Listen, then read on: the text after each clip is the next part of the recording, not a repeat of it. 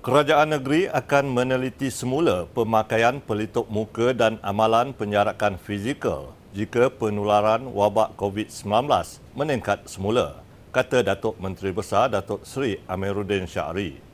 Tambahnya, penggunaan aplikasi selangkah berkemungkinan diwajibkan untuk menjejak kontak rapat COVID-19 jika aplikasi MySejahtera belum bersedia dengan perkhidmatan tersebut.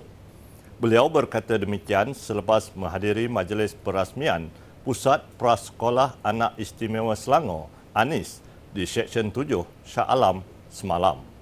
Sementara itu, Exco Kesihatan Awam Dr. Siti Mariah Mahmud berkata kadar pengambilan vaksin dos pengalak masih di tahap yang sangat rendah iaitu 2% berbanding peratusan suntikan dos pertama dan kedua iaitu 95% dan 50%. Dia, kita tengok kes lah. Sekarang saya tengah pantau uh, kes daripada bulan ke bulan, minggu ke minggu. Kalau ada rebakan yang besar dan maybe kita akan ambil tindakan-tindakan selanjutnya. Termasuknya penjajakan sosial atau penjajakan kontak. The first dose kita 95% covered. Ya. Yeah. Datang second dose hanya 50%. Hmm. Datang booster tak sampai 2%. So jadi keadaan kita sekarang ni we are not fully protected jadi kita galakkan mereka yang mana ni tolonglah ambil makna at least second dose ataupun booster dose. After six months you can take booster dose. Kerajaan negeri mengarahkan semua pihak berkuasa tempatan PBT semak dan kemas kini prosedur operasi standard SOP pusat kurungan haiwan masing-masing agar berada dalam keadaan terpelihara. Esko Kerajaan Tempatan Eng Zihan dalam satu kenyataan hari ini memaklumkan bahawa perkara itu akan dibentangkan agar penambahbaikan dan penyeragaman SOP dapat dilakukan selain melihat keperluan menaik taraf pusat kurungan. Dalam kenyataan sama, kerajaan negeri menjunjung kasih keprihatinan Duli Yang Maha Mulia Tengku Pemaisuri Selangor yang menzahirkan rasa duka cita terhadap penularan video sebuah pusat kurungan haiwan yang terbiar di negeri ini. Semalam menerusi perkongsian Facebook Selangor Royal Office, Tengku Pemaisuri Nora Shikin yang juga penaung diraja program Stay Free Selangor SFS turut memberi beberapa cadangan agar usaha memelihara kebajikan dan mengurangkan bilangan haiwan terbiar dipergiat.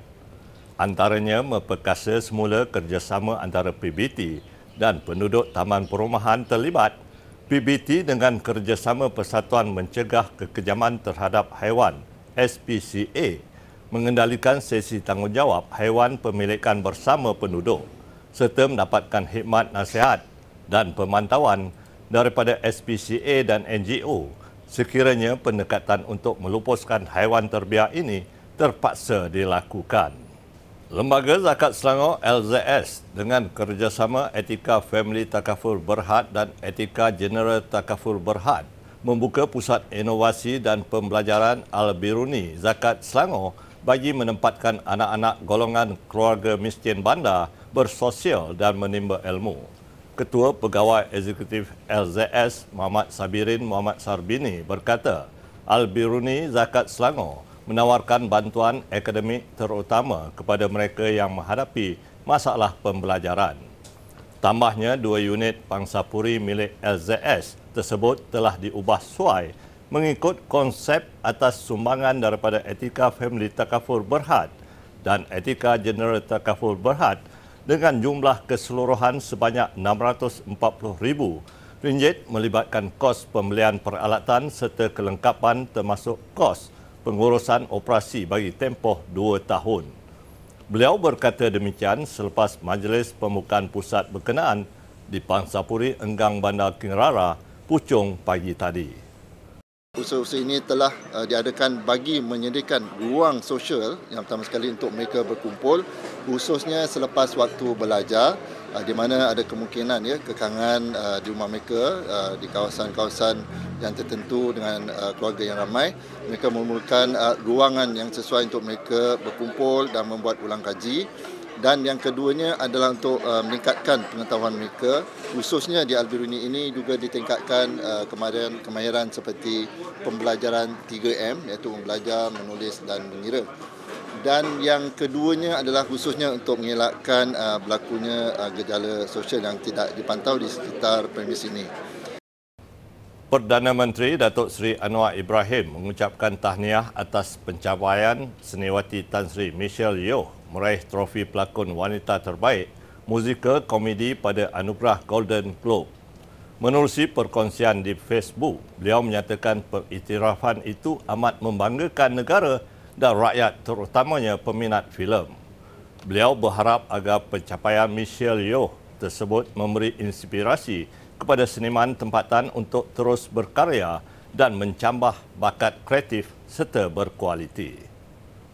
Menjelang sambutan Tahun Baru Cina, Kementerian Perdagangan Dalam Negeri akan melaksanakan skim harga maksimum musim perayaan bermula 15 Januari hingga 29 Januari 2023. Menterinya Datuk Seri Salahuddin Ayub berkata, skim tersebut melibatkan 8 jenis barangan antaranya ikan bawal putih berat 200 gram hingga 400 gram seekor, udang putih, bawang putih dan ubi kentang import dari China serta kobis bulat import dari China dan Indonesia.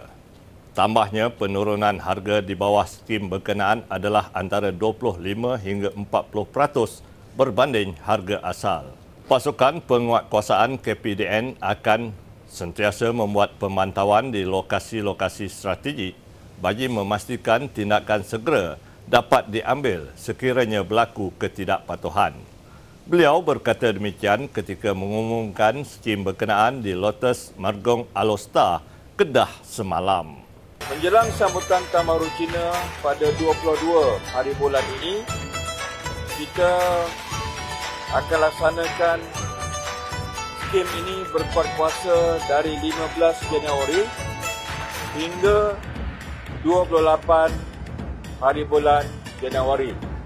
Kod dia senang saja 7 17 7 hari sebelum satu hari pada masa hari perayaan dan 7 hari selepas. Seramai 469 pendaftar dan penolong pendaftar perkahwinan PPP menerima watikah pelantikan bagi tahun 2023 hingga 2025 daripada Jabatan Agama Islam Selangor, JAIS.